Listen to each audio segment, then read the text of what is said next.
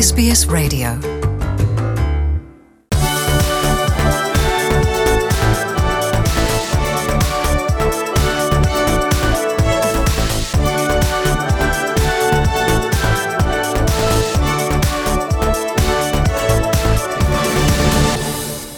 Comme chaque semaine, on rejoint Nathanaël Bloch pour sa rubrique Europa Voice où il analyse l'actualité politique en Europe. Bonjour Nathanaël. Bonjour Audrey. Nathanaël, on commence d'abord avec le sommet des dirigeants européens à Bruxelles et une grande question, qui va diriger l'Europe? Oui, tout à fait euh, Audrey. Alors, les dirigeants de l'Union européenne se sont réunis à Bruxelles euh, jeudi 20 juin pour trouver un accord sur le prochain président de la Commission européenne.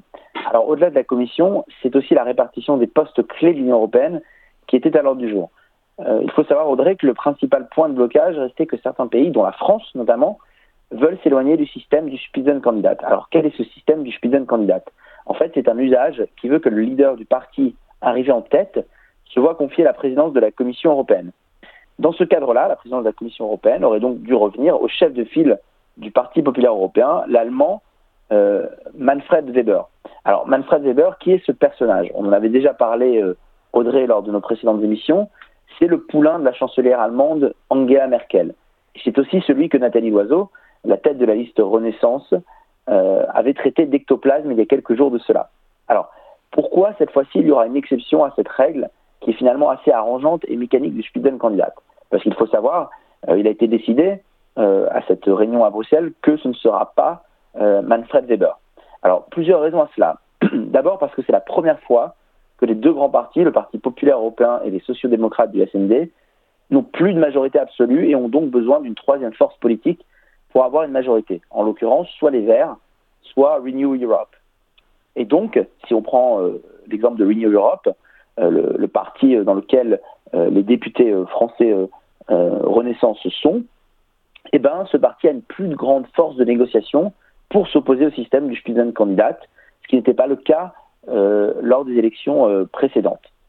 Euh, une autre raison est que plusieurs dirigeants en fait estiment qu'il est temps de rompre avec 15 ans de présidence de Commission européenne de droite, qui, rappelons-le pour nos auditeurs, Audrey, a commencé avec Emmanuel Barroso en 2004 et s'est poursuivi depuis 2014 avec Jean-Claude Juncker. Enfin, c'est peut-être même la nationalité de l'impétrant qui est en cause.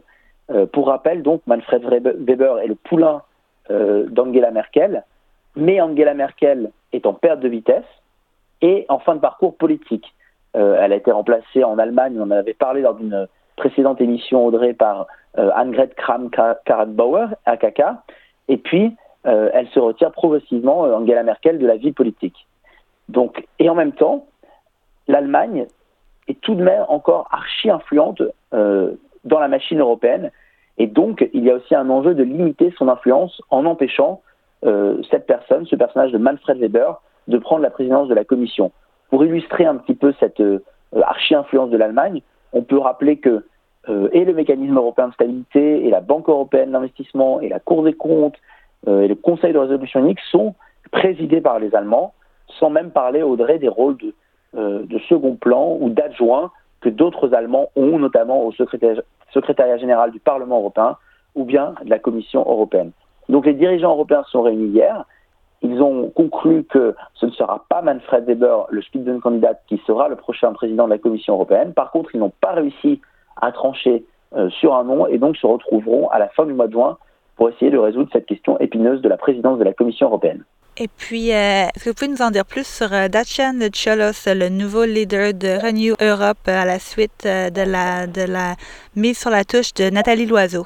Oui, effectivement, André. Alors, Dacian Cholos a été élu président des libéraux européens au Parlement européen ce mercredi avec environ 60% des suffrages.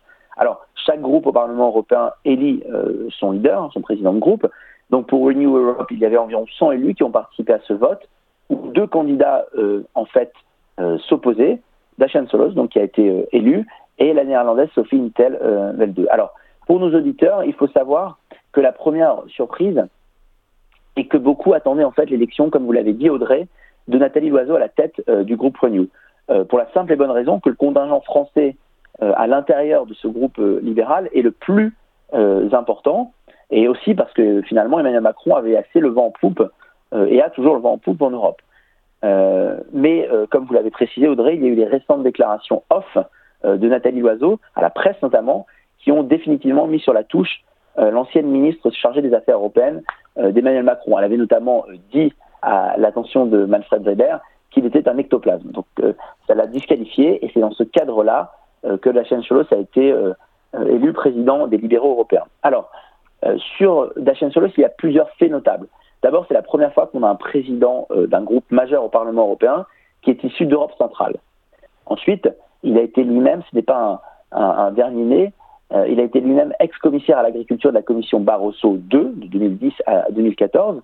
Et c'est ça qui est intéressant, c'est aussi un ex donc allié des conservateurs qui s'est rapproché très récemment du centre.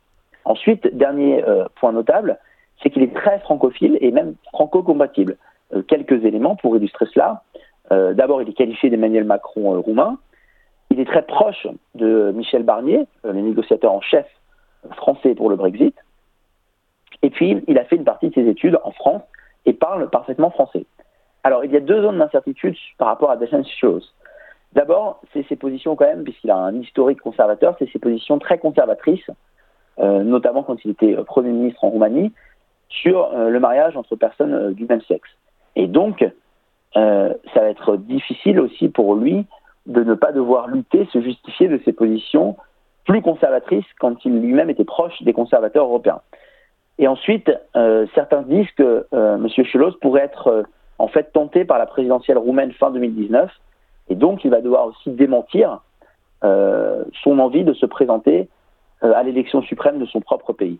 Et puis pour finir, Audrey, avec euh, Dacian Cholos et le groupe Renew Europe, euh, donc euh, ex-Alliance des libéraux et démocrates européens, puis de, Guy Verhofstadt, donc l'ancien patron des libéraux européens? Eh bien tout simplement, le prédécesseur de Dacian Cholos, donc Guy Verhofstadt, c'est un secret de polichinelle, vise clairement la présidence du Parlement européen. Donc ça va être très intéressant de voir dans les prochaines semaines comment à la fois le groupe Renew Europe aura réussi à faire pression pour ne pas élire un Spitzenkandidat à la tête de la présidence de la Commission européenne et comment il fera euh, campagne pour élire son ancien leader à la tête du Parlement européen.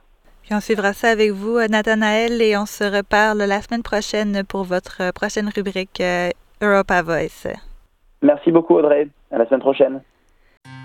Enjoy more stories in your language by visiting sbs.com.au.